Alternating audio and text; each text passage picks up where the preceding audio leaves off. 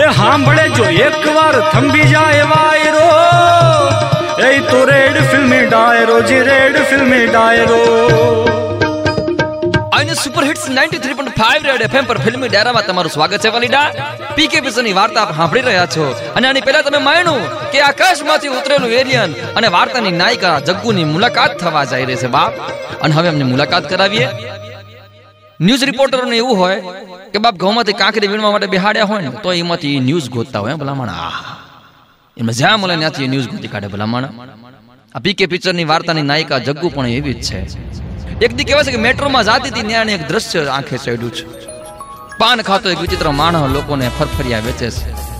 અને એ ફરફરિયામાં કહેવાય છે કે ભગવાનનો ફોટો હોય, નીચે લખ્યું હોય કે ખોવાયેલ છે, ભલામણ. જગુના મનમાં થઈ ગયું કે ભલા માણા આ કોઈ નવી સરકટ આવી લાગે છે શહેરમાં આને તો ન્યૂઝ બનવા જોવી. વલેડા ચરકટ માણસ એટલે બીજું કોઈ નહીં.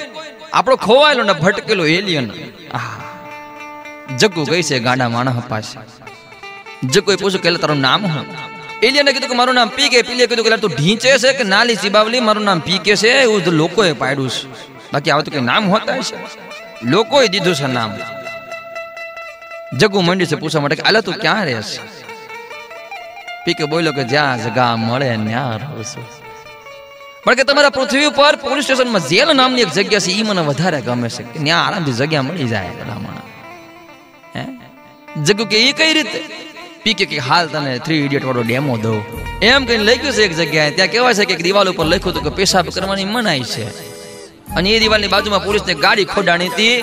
પીકે પોલીસને દેકારો દીધો. અને કહે પોલીસ, એ આપજો ભાઈ, આ.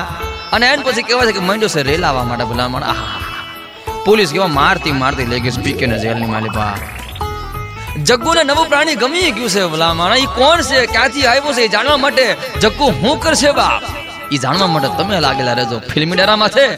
પીકે પિક્ચરની વાર્તાની માલિપા on super hits 93.5 radio FM બજાતે રહો.